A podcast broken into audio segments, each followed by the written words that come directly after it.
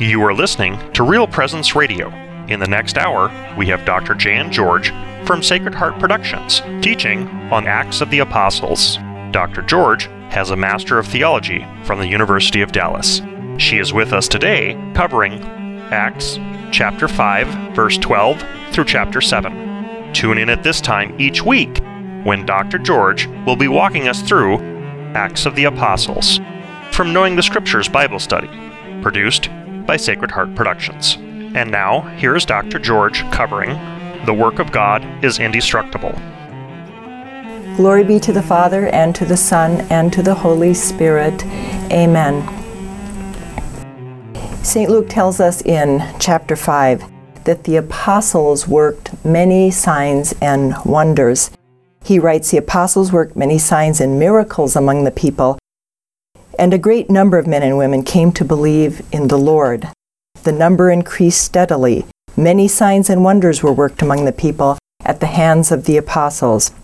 And we find out that people began to come in from the surrounding villages and from the Judean countryside, bringing those who were ill, the crippled, the blind, and they would fill the streets and set them down on mats in the streets, so that when the apostles walked by, they would have the hopes, particularly of Peter, they mention, that his shadow would fall upon them so they could be healed.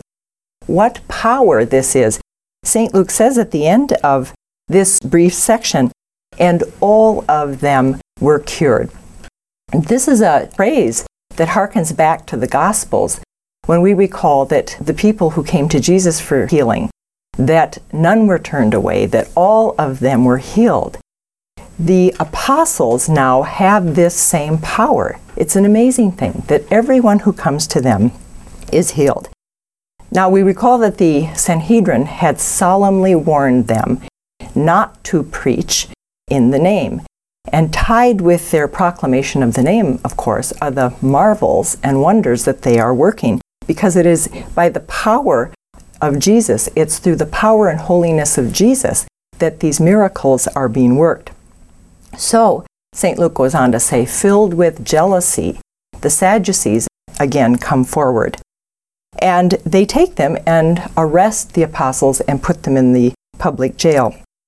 Now at night, an angel of the Lord is sent to deliver them. He opens the prison gate, he lets them out, and he gives this command to them from the Lord, go and take up position in the temple and tell the people all about this new life.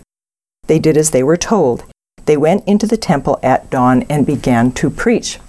There is a theme that runs really throughout salvation history. We find it in the scriptures, both in the Old Testament and in the New.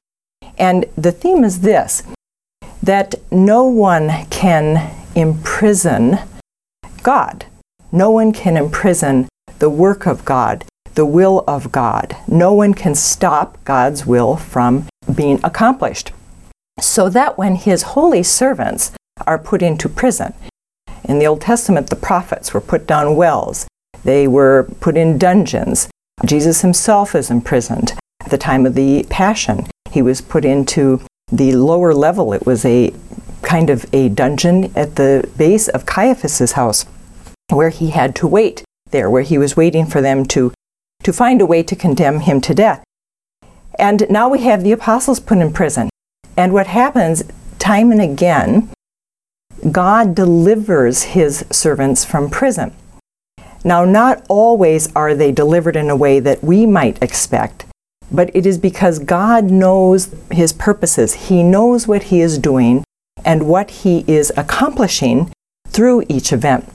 So in some cases, we have God miraculously liberating or freeing his holy servants in prison, in saying that he will protect, he will set us free, he will not allow anything to happen to us, so that, as Jesus himself says, no one can touch a hair on our head, when it is God's protection that overshadows us.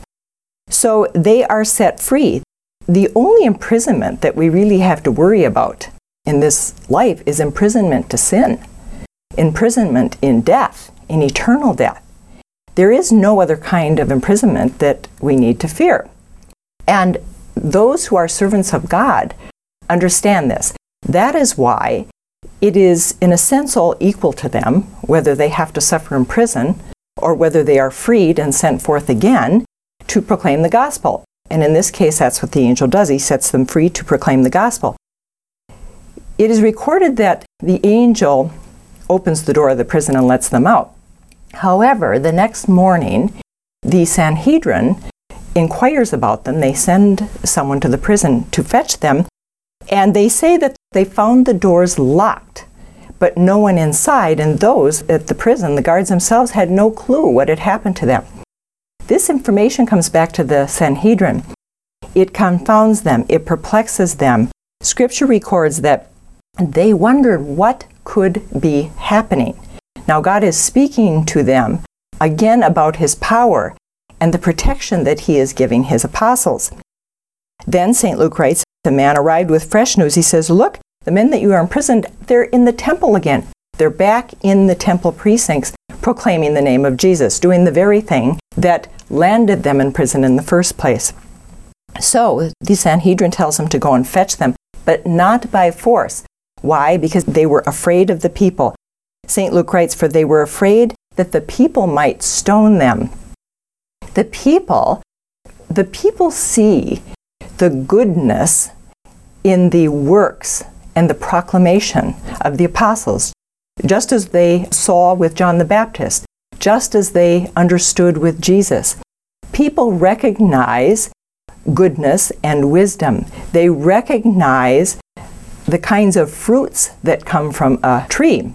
And look at the fruits of the apostles' works. The people were healed, there was peace, they were renewed in faith, in hope, they were they were filled with goodness, with happiness, with prosperity and security, not necessarily of an earthly kind, but of a deeper kind. Through these works, they were being led into that land of rest and peace that God had spoken about in the Old Testament, but it wasn't a kind of land that would be filled in this life necessarily. So the fruits are there, and they are afraid of the people, the Sanhedrin. When brought before them, the high priest questions them and says, we gave you a solemn warning not to preach in the name. Now, by reminding the apostles of this, the high priest is, in so many words, declaring them guilty, because they have disobeyed a solemn warning given to them by the Sanhedrin. So they are being declared guilty. But he asks them, he says, what do you have to say for yourselves? And why, the high priest asks, do you seem so determined to fix the guilt for this man's death on us? Now, what Peter and the apostles go on to say is this: obedience to God comes before obedience to men. We have to obey God, the apostles tell the Sanhedrin.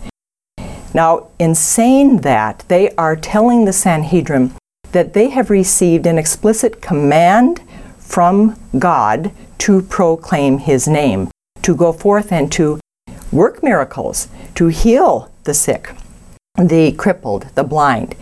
Jesus had given this command to them when he was with them, but the angel reiterates God's will for them when he when he opens the prison door for them. They must obey God. They are declaring to the Sanhedrin that they have received explicit instructions from God himself. This is a warning. God is giving the Sanhedrin a warning when someone who is so fearless in the face of the authority that can condemn them to death by stoning for blasphemy, which is what they're going to try to do. This is what they're going to try to do with Stephen. He never is declared guilty, but they simply pick up stones. They're so enraged that they pick up stones, they drag him outside the city and stone him to death without his even being declared guilty. They are so driven by hatred, by their blindness, and they're so insistent upon destroying the apostles as they had done with Jesus. They wouldn't even listen to reason, not even when Pilate said he could find no guilt in him. What is it that they kept saying? To kill him, to destroy him, to condemn him, crucify him, as we, the people, repeat at the time of the Passion of the Christ on Passion Sunday every year. Crucify him, crucify him. Now, when the apostles, by declaring to the Sanhedrin that they are responsible for Jesus' death. What they are revealing by the power of the Holy Spirit is that call to repentance and conversion that the Holy Spirit speaks in the presence of every single person on the face of the earth. Why? Because we must recognize the sin within us. We must be convinced of our own sin in order to see our need for a Savior. We must see, in a certain sense, that we too shared in the crucifixion of Jesus, who died so that we might be forgiven, so that we could receive the forgiveness of sins. He died so that when He asks the Father to forgive us, because it's through our sins that He has suffered and died, the Father will listen to Him because He is the just one. He has earned that right to ask for us to be freed, to pay that ransom. But we all have to recognize that.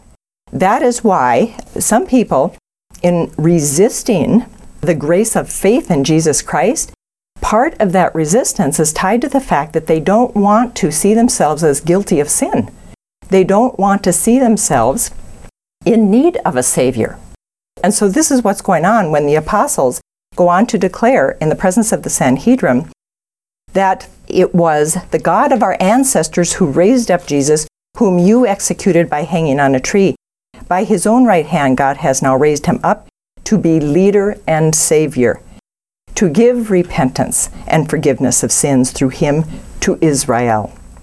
We are witnesses to this. Again, they're witnessing to the resurrection. We and the Holy Spirit, whom God has given to those who obey Him. This so infuriated the Sanhedrin, Saint Luke writes, that they wanted to put them to death. In that moment, being faced with the truth about themselves, because to accept that truth about themselves is to see their own guilt. It is to call them to repentance and to conversion of heart, to seeing things in a new way and to living in a whole new way. So they want to they want to kill the messengers because they don't want to have to hear this message any longer, which is why at the martyrdom of Stephen, they begin to stop their ears, Scripture says. They put their hands over their ears and begin shouting, and they take him out and kill him. It is that sense that we want to close our eyes and shut our ears, as the prophet said, so that we don't have to allow that word to penetrate our heart. What happens next is most interesting. A man named Gamaliel, who we find in history, in fact, we discover later that he is one of Saul's, Saul who becomes Paul. He is one of the teachers, one of the men who taught Saul himself. He was a highly respected rabbi in Israel. He was knowledgeable, but he is respected, we can see from this passage, also because he is a man who loves the truth. He loves the truth, and he he reveals that he has discretion, prudence, that he tries to listen, he tries to be open. He does not want to offend God. He attempts to listen for the voice of God speaking in the events going on around him. He would have been present at the trial of Jesus when he comes before the Sanhedrin. We do not know what Gamaliel's role was. Perhaps he felt compelled to speak up then, but remained silent. And in this moment, his conscience is speaking and reminding him of how he might have failed previously. Because the voice of our conscience, if we have failed, if we have sinned in the past, remains with us, because it's a call to repentance. It's a call also to hope, to doing things differently the next time around. I don't want to do that. That was wrong what I did. Perhaps he participated in the condemnation of Jesus. Perhaps he did attempt to defend Jesus, and no one listened to him then. We don't know. But here he is found again, speaking up and cautioning his brothers. And what does he say? Men of Israel, be careful. This is what he says to them. Men of Israel, be careful how you deal with these people. Be careful here. Why is he telling them to be careful? Because he knows that God has revealed down through salvation history that the work of God is indestructible. Man cannot prevent God's work from being accomplished. Now, there are things sometimes that might look as if they're of God, and we find out later they're not. They destruct because they're not, in fact, of God. There are other things that it takes us a while to recognize that they are of God. And we shouldn't be rash in our judgment. We shouldn't be too quick to rush in when we don't know the facts all the time. And he is saying, be careful. He says, let us look back, and he's reminding them of a couple of situations that they would have known. They would have occurred within a matter of years, perhaps a few decades. And he recalls them to the minds of his brothers in the Sanhedrin. And he says, do you remember, of course, what happened with Theudas? He claimed to be someone important. He obviously was a man who had his, his own ideology, his own way, and he gathered followers, a number of them, four hundred, around himself. Now, this man must have been viewed as a rebel among many of the Jews, and they didn't know what to do, how to get rid of him. And he says, but remember what happened. He was killed, and all his followers dispersed. Not only was there the disbandment of his followers, but his way of life itself disappeared with him. It was not of God. This is what he is saying. And he says, you recall Judas the Galilean at the time of the census, who attracted crowds of supporters, but he was killed too, and his followers dispersed. It isn't lasting. That which is not of God cannot last. This is why at the end of time, all earthly, all human institutions, those that are merely human institutions, they are passing away even now as they are in our midst. In the end, only that which is of God, only that which God has founded and built will remain.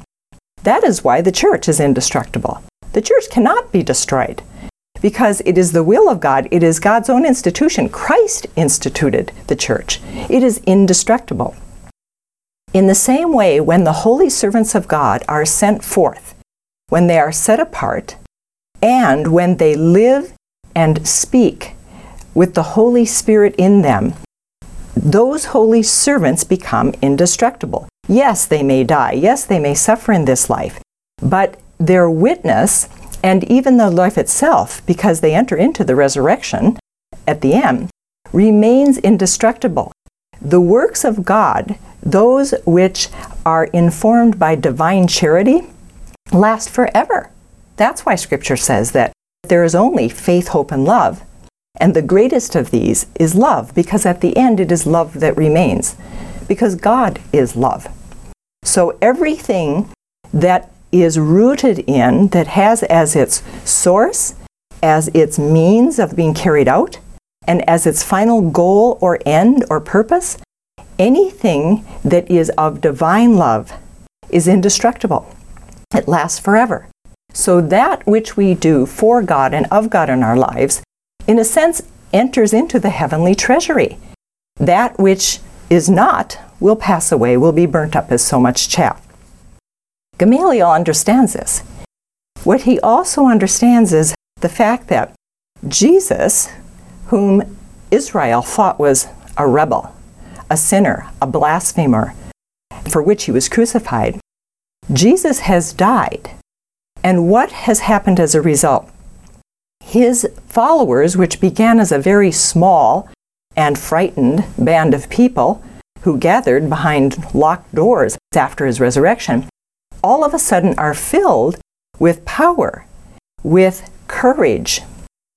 And they go forth proclaiming his name, working miracles in his name, and the result is that the numbers are growing exponentially.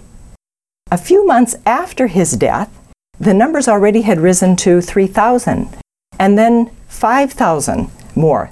This is why Saint Luke keeps talking about this throughout Acts of the Apostles, and the numbers steadily increased.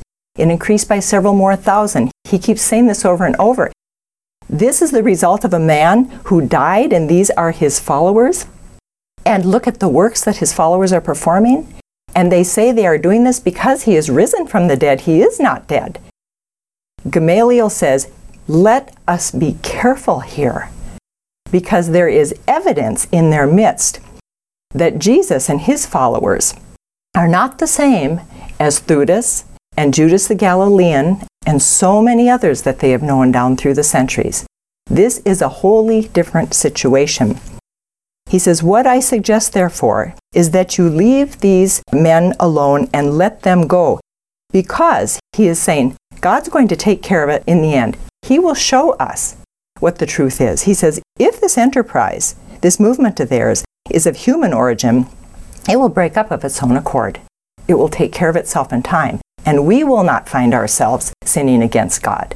Because he goes on to say, if it does in fact come from God, you will be unable to destroy them. Take care not to find yourselves fighting against God.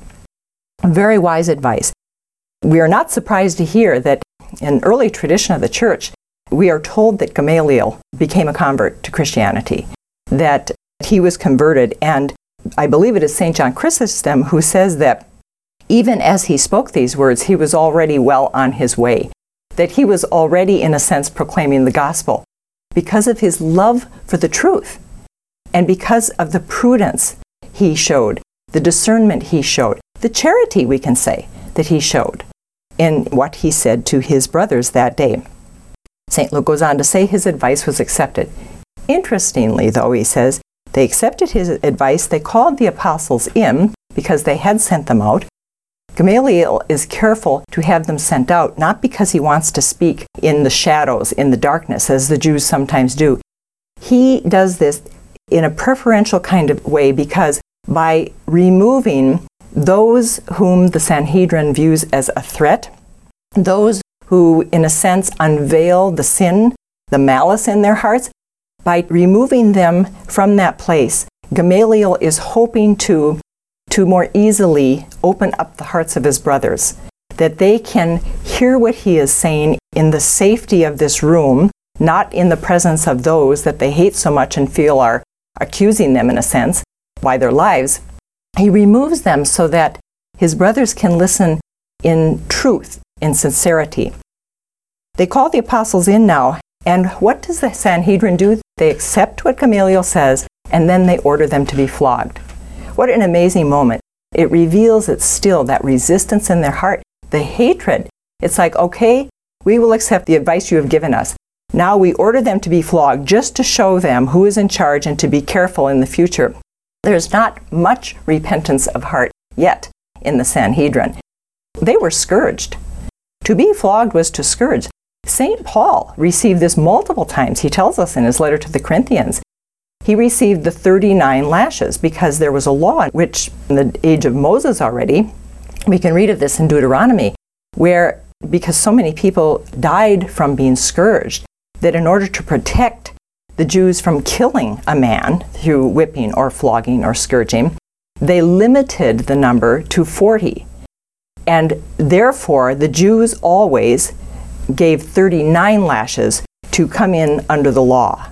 They wanted to come just in under it, but they gave the full thirty-nine, and they gave them fully. According to studies of the shroud of Jesus, scholars say that he was whipped far beyond those thirty-nine lashes. It's like they threw out the law when it came to the passion of the Christ. So they flogged them, they warned them again not to speak in the name, and then they released him. Now, how do the apostles go out? Are they now trembling? Are they fearful? Are they saying, we need to be a little more careful? Not at all. They go out filled with joy. They go out glad, glad that they have had the honor of suffering for the sake of the name. This is because they have the Holy Spirit in them. And Saint Luke concludes by saying, every day they went on ceaselessly teaching and proclaiming the good news of Christ Jesus, both in the temple and in private houses. Thanks for listening to Doctor George on Real Presence Radio. For more information, please visit sacred heart productions dot org. In this next segment, Doctor George will be continuing The Work of God is Indestructible, and then she will be moving into Deacons in the Early Church. And now, back to Doctor George. Before we leave this question, I want to point out one last thing. We are in an interesting period in history, in the early history of the church, when there is a transition from the temple to the church itself. Now, in the beginning, the temple still exists. Christ himself prophesied the destruction of the temple.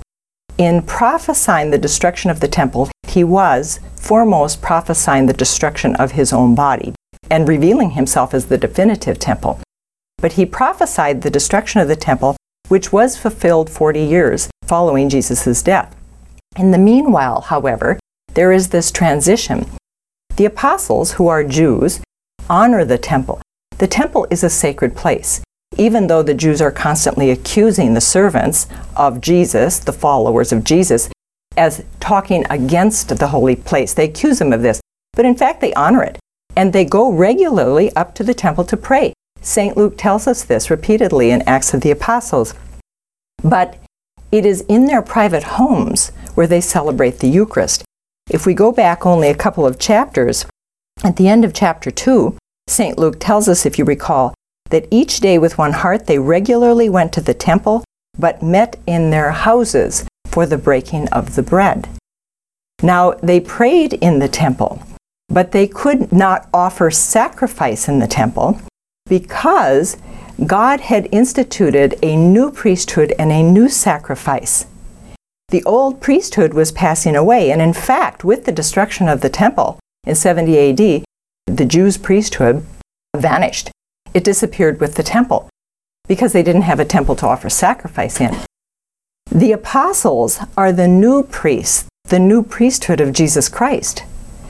And they offer the new sacrifice. And the new sacrifice is the Lamb of God.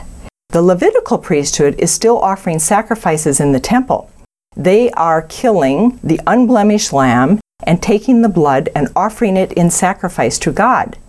The apostles can't have any part of that because they are the new priests and they have been commanded to offer the new sacrifice. Christ commanded this of them at the Last Supper, and he handed over to them the very sacrifice that man now can offer to God and truly participate in, to participate not only in the offering, but in the eating, the consumption of the offering.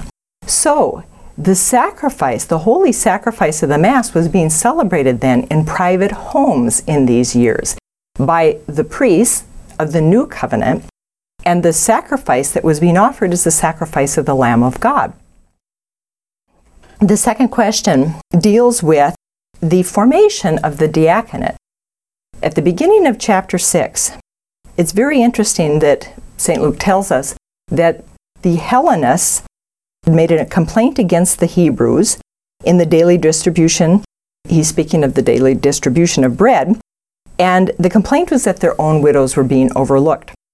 Now, when Saint Luke refers to the Hellenists, he is referring to the Greek Jews, those Jews who were considered Hellenist because they were born and lived, for the most part, outside Palestine, and they were assimilated into what was virtually the Greek culture at that time. We have to recall that the whole empire, that part of the ancient world, had been conquered by the Greeks under Alexander the Great in the late fourth century.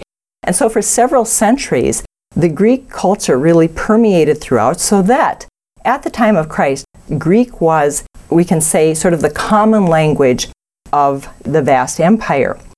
So it was spoken by many, but in Palestine, there were the Palestinian Jews, and they they strove to remain very closely tied to their heritage in terms of, first of all, they had the temple. They had the holy city of Jerusalem, they had the temple, the priesthood of the temple, but they had the Hebrew scriptures, they had the scrolls.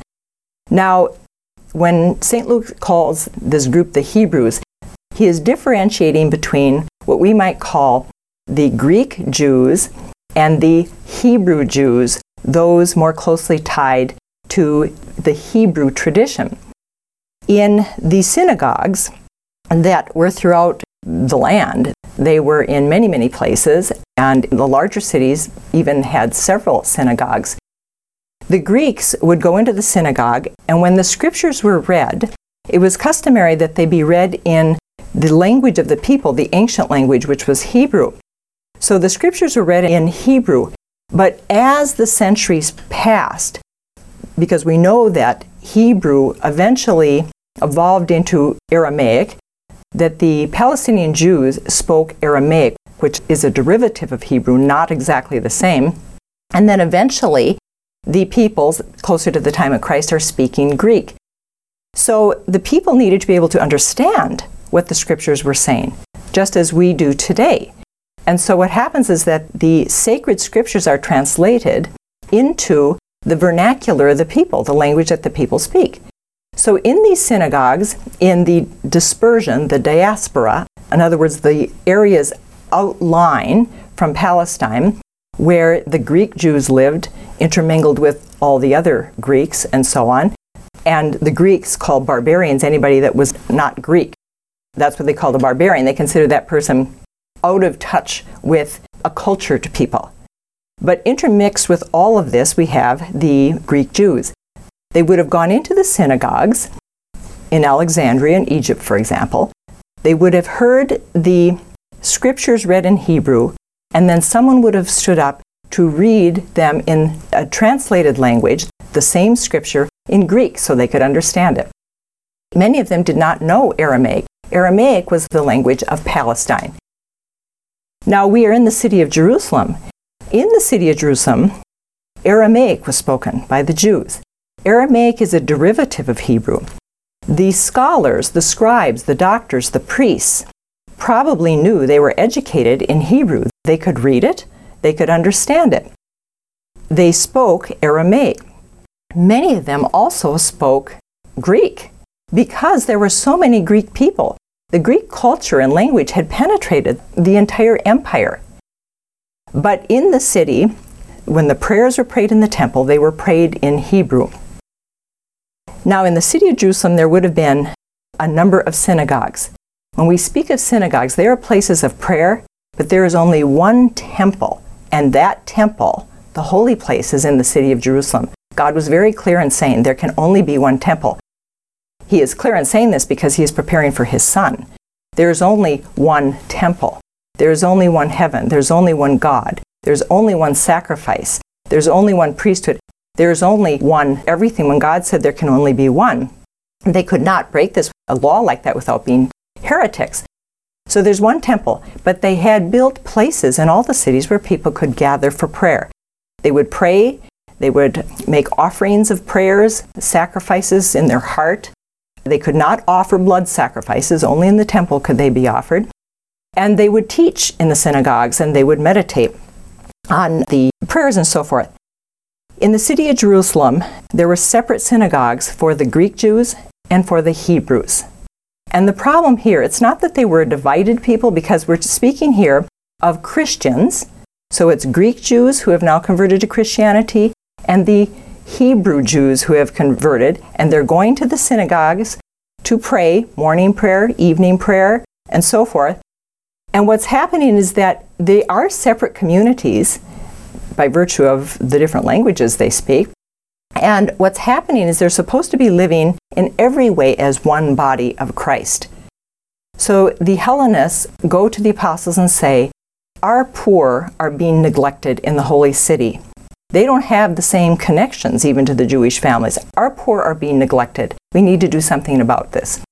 So what the apostles do, the twelve gather, and Saint Luke tells us that they say, you are absolutely right, but we as apostles, bishops, we have been entrusted with certain tasks regarding the mysteries of Christ, and so we cannot be those who take up the distribution of food among the poor in the city. So they tell them to choose seven holy men from among themselves, and they will be put in charge of this distribution.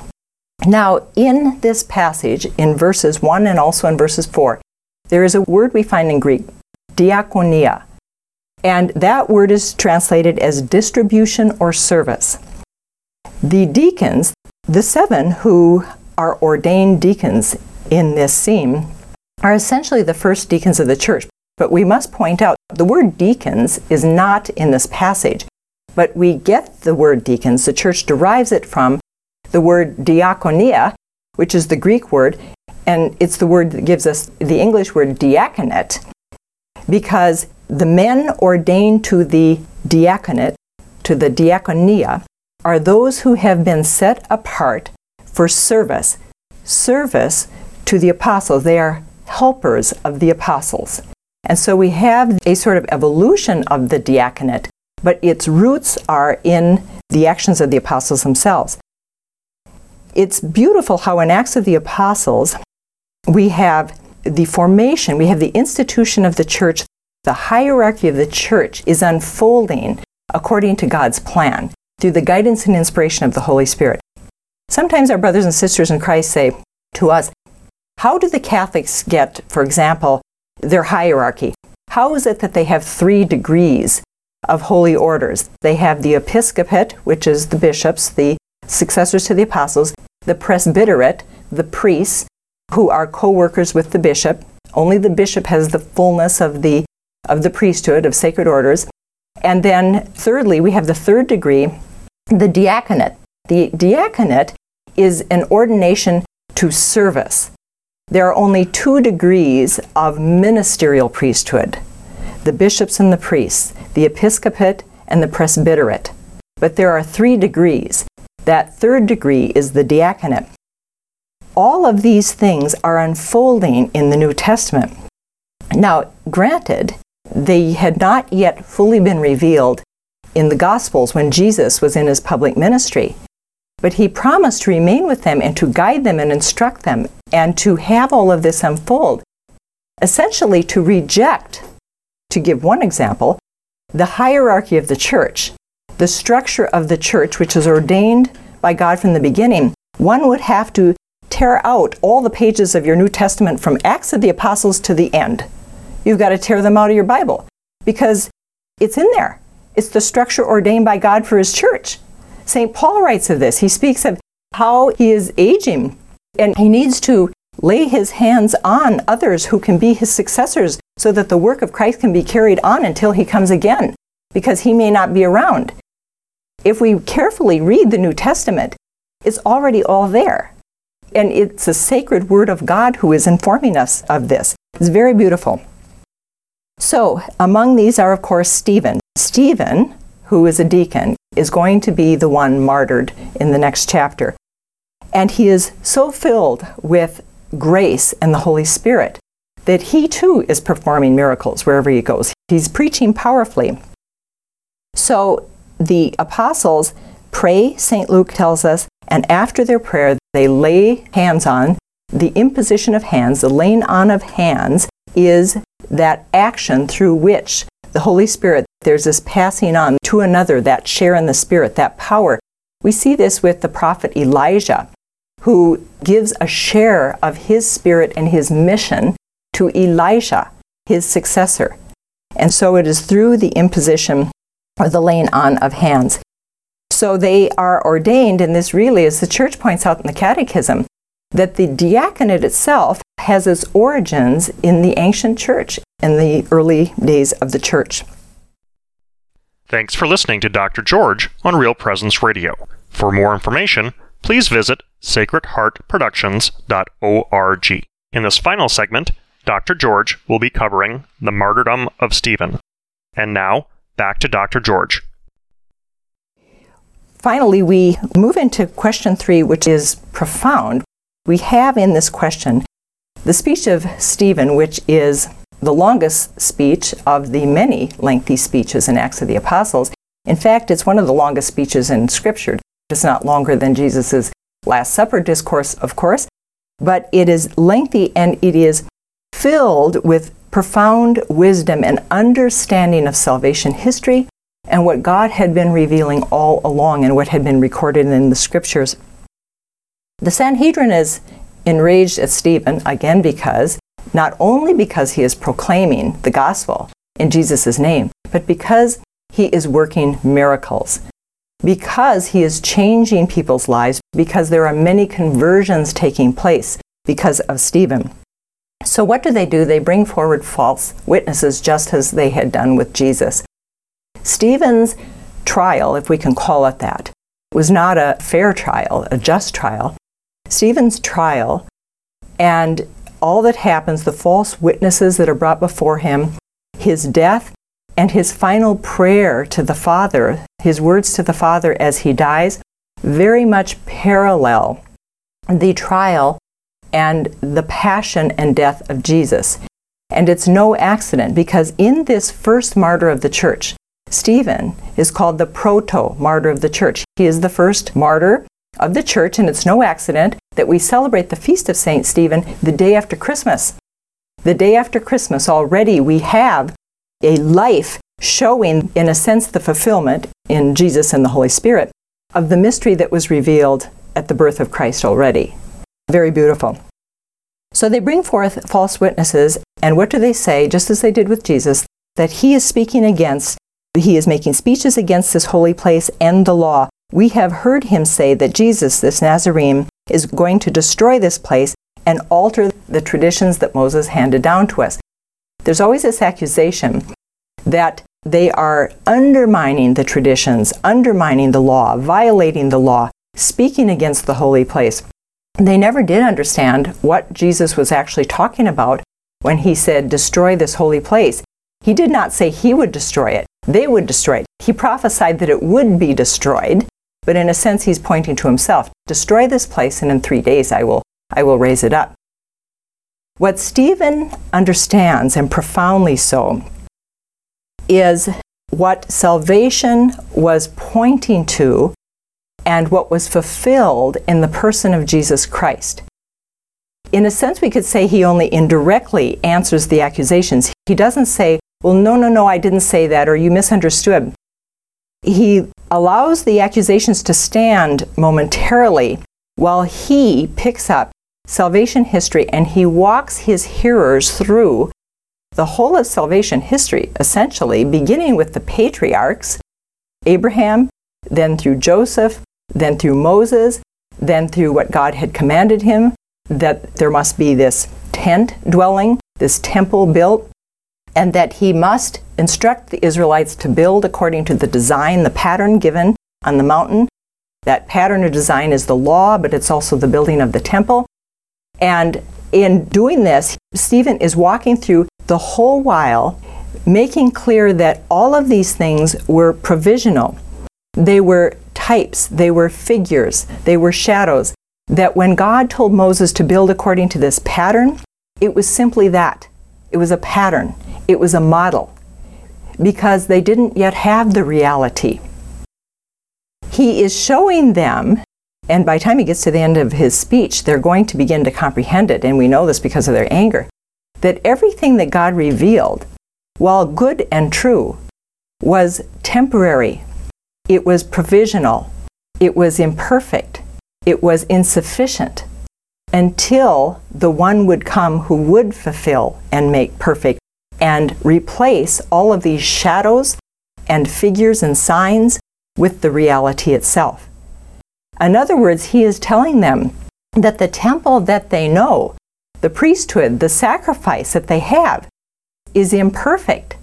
This is why he starts quoting the prophets later on in his speech. He quotes Amos and he quotes Isaiah, because he says, God was saying to you way back at the beginning that your sacrifices are displeasing to me. Why were they?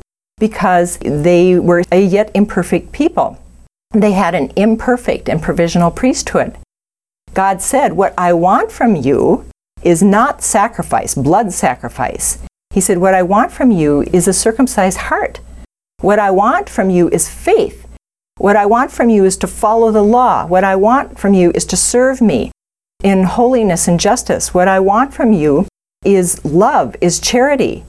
Jesus speaks of this in his teaching when he says, he's reiterating what God had revealed to the prophets and to Moses.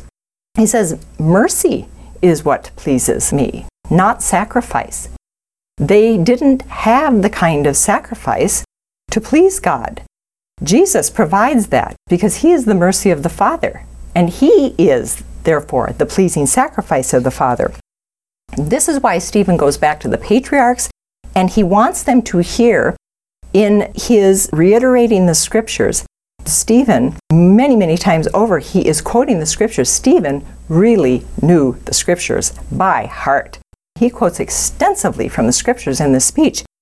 And by doing this, he wants them to hear it is Jesus he is speaking of every step of the way. He is reminding them that the Jews have selective memories. He is saying, yes, you would like to think that you understood all along what God was revealing, but I tell you that you did not. We remember what Jesus says to the Jews when he says, you build the sepulchres of the prophets and you decorate the tombs of the upright, saying to yourselves, had we lived in our ancestors' day, we would never have joined in the shedding of the blood of the prophets. And he says, but your own actions are evidence against you. You are children of the ancestors. So well enough then, finish the work that your fathers began. He is telling them that they don't understand.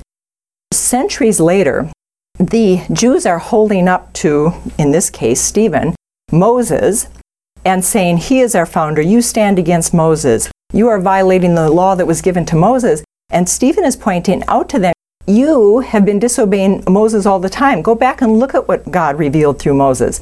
Just as your ancestors, just as their hearts were hardened against Moses, so also are your hearts now. Because he reminds them of how Israel responded to Moses. They rebelled. They were angry with Moses. They wanted to kill Moses. They didn't want him anymore. He says, all along, all the servants of God, you rejected. You rejected Moses. You didn't want him. You rejected Joseph. You tried to kill him. You sent him into exile. God used all these things for your salvation. But he says, you're doing the same now. They had done the same to Jesus. They are doing the same to Stephen. He reminds them about Abraham, that God had made a promise, but he did not fulfill it. He says, Abraham himself understood that he was a stranger and nomad, living in exile virtually. He says he did not yet come into the promise that God had made him. For God had said, leave your country, your kindred, and your father's house for this country, which I shall show you. Now we notice at the end of this, when Stephen is being stoned, Saint Paul is standing at a close distance. Paul, Saul then, would have heard this speech. He would have heard this explanation. It's profound. And I think there are even hints of it in the letter to the Hebrews, which Saint Paul writes many years later, where he himself speaks of how Abraham, Abraham didn't lay hold of the promise. None of the patriarchs did. They lived in faith, understanding that that promise they saw in a distance, but they believed that God would fulfill it. Stephen is saying essentially that here. Joseph, he speaks of, Joseph is a figure of Jesus. He is hated by his brothers. He is sent into exile. And Jacob, which means Israel, it is Jacob who then sends his sons for food because they're dying from famine. And so it is the Jews who then have to go to Jesus in this case so that they do not suffer death from famine. Stephen says that there were supplies in Egypt, so he sent our ancestors there on a first visit. But it's on the second visit that Joseph made himself known to his brothers. The second visit is the New Testament. The first visit is the Old. They go to Egypt and they see him, but they don't recognize him and they don't know who Joseph really is. On the second visit they go, that's when Joseph reveals himself. That's the New Testament. He says, and Pharaoh came to know his origin also. Pharaoh is the world.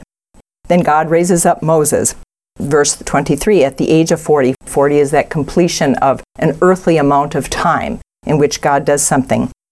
Moses decided, let us read the name of Jesus in this, because Moses is a figure or type of Jesus. Moses, Jesus, decided to visit his kinsmen, the Israelites. When he saw one of them being ill-treated, he went to his defense and rescued the man by killing the Egyptian. This story is in the book of Exodus. Jesus goes to the defense of his brothers and kills the destroyer, kills the oppressor, kills the one who is slaving his people, his beloved brothers.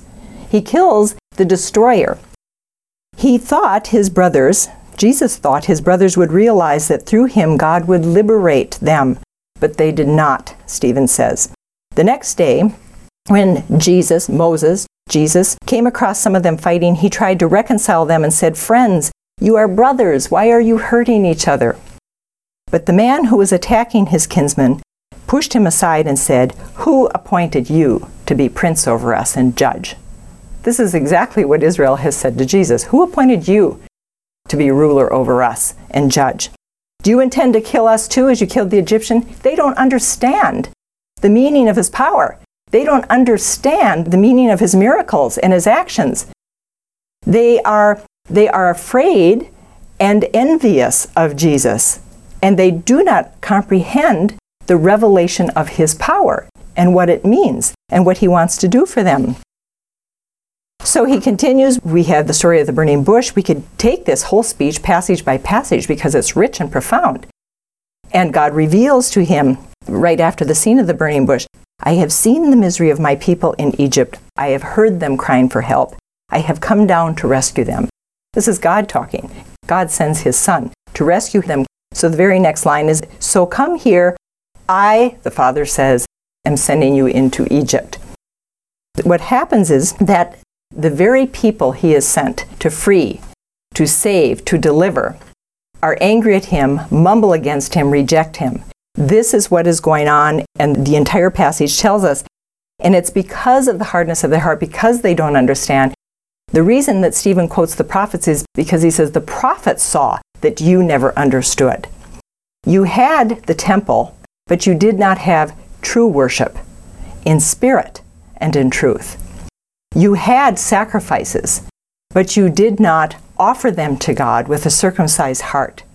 You did not honor God with your sacrifices because you showed no mercy, because you didn't embrace truth. He says the prophets saw this. That's why the prophets kept calling you to repentance and telling you your sacrifices are not pleasing to God. After Stephen finishes this, he says, and he concludes by saying what God himself revealed in the Old Testament. Yes, build me this temple. But at the same time, he said, do you actually think you can build me a temple, me a house to live in? Only God can build himself a house because he is the divine. He is the eternal.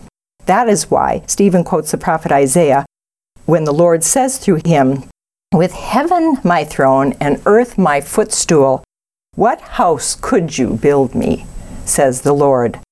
What place for me to rest when all these things were made by me in the first place? We can only take the things of God and offer them back humbly because he's already placed them in our hands. Stephen concludes, you stubborn people with uncircumcised ears and hearts, you are always resisting the Holy Spirit, just as your ancestors used to do. Can you name a single prophet that your ancestors never persecuted? Well, they're so infuriated that they, they rush at him, they grind their teeth at him. Stephen looks up in the heavens and he says, look, I see the heavens opening up. And he sees Jesus sitting at the right hand of God, and he announces this. His face looked like the face of an angel. Saint Luke records that even before he begins speaking this speech, this address, so this is at the end of chapter six, that the Sanhedrin all looked intently at Stephen, and his face appeared to them like the face of an angel throughout, throughout the whole time he's talking. God is confirming his presence and power in Stephen. This is another thing. We think back to what Gamaliel said. They have to pay attention to things like this. They have to. His face would have been, can we say, transfigured. It would have been radiant. What explanation do they have for this? But what happens is they get angrier and angrier. And when he says he sees God, look, I see the heavens opening and I see God. They were so furious, they rushed at him. They haven't even completed the trial. They have not condemned him as guilty. They rushed at him, grabbed him, dragged him out of the city, and began to stone him to death. And the witnesses, remember there are false witnesses, Saint Luke says, and the witnesses, so evidently he is speaking of those who witnessed against him, the witnesses placed their cloaks at the feet of Saul, who is standing nearby, observing this whole thing. Obviously he's been aware, he's been watching, he's been present. One can only imagine all that his conscience might have been speaking to him in this moment. They stone him to death, and his final prayer is that the prayer is much like Jesus' prayer. He prays it in Jesus and with his spirit. He says, into your hands, Father, I commend my spirit, the words of Jesus, and he asks God to forgive them, as Jesus did, for they know not what they do. Now we ask ourselves, in the end, was his preaching successful or not? It was perfectly, beautifully, eloquently successful. And one could say, but but he was martyred. He was stoned to death. God didn't free him. He didn't rescue him. God chooses the path that will glorify him and that will most quickly and powerfully accomplish his will on earth. Stephen absolutely was successful. As Saint Augustine said, if we did not have Stephen's prayer to God, the church would not now have Paul. Paul is a fruit, and God is already showing us that fruit because he stands nearby seeing this, and God is working powerfully in the heart of Paul. Paul is going to end up going through the same thing that Stephen did. And so do all the martyrs to the end of the age.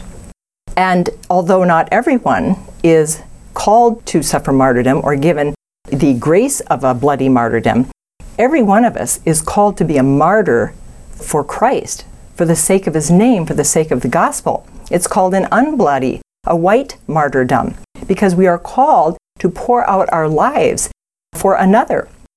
As Jesus says, there is no greater love than for one to give one's life for one's friend. We say for one's friend, they're my enemies. No, this is the point. The holy servants of God look upon every other person on the face of the earth as a brother, as a sister, as a potential friend of theirs in heaven someday. Stephen certainly saw Saul this way. He certainly saw his false witnesses that way, which is why he could, so filled with joy, let us say, pass through his death. He was radiant as he passed through his death. This is why you may have in your own translation that at these words, he fell asleep. Some translations say that he died. But this idea is that, first of all, he only falls asleep because he has the power of the resurrection in him. He is the power of the resurrection. So he is just passing through death. He will sleep in the Lord, but he will be raised up. There's also the sense that as violent as his death was, it was not violent for one filled with the Holy Spirit. He simply, willingly, voluntarily surrendered his life over to the Lord for the sake of the gospel, for the sake of love, for the sake of others, that they might come to know Christ. This is why his death was to him not a horrible kind of death, as horrible as it was.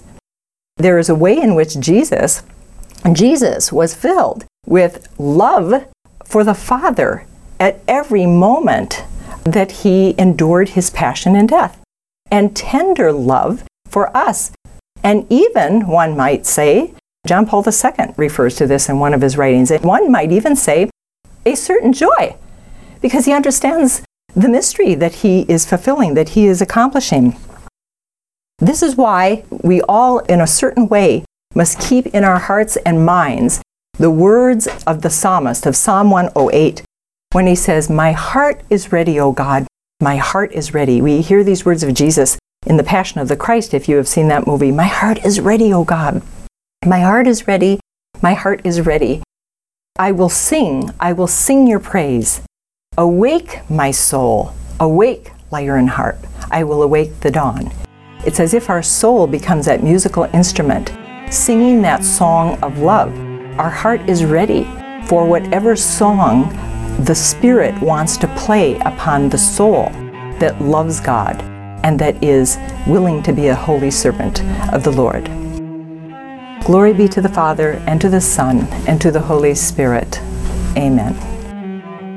Thank you for listening to Knowing the Scriptures Bible Study on Real Presence Radio. Please tune in next time while Doctor George continues with Acts of the Apostles. She will be covering the following three topics from Acts chapter eight through chapter nine, verse thirty. Philip in Samaria. Second, Philip and the Ethiopian eunuch. And third, Saul's conversion. For further information, please visit us online at sacred heart productions dot org.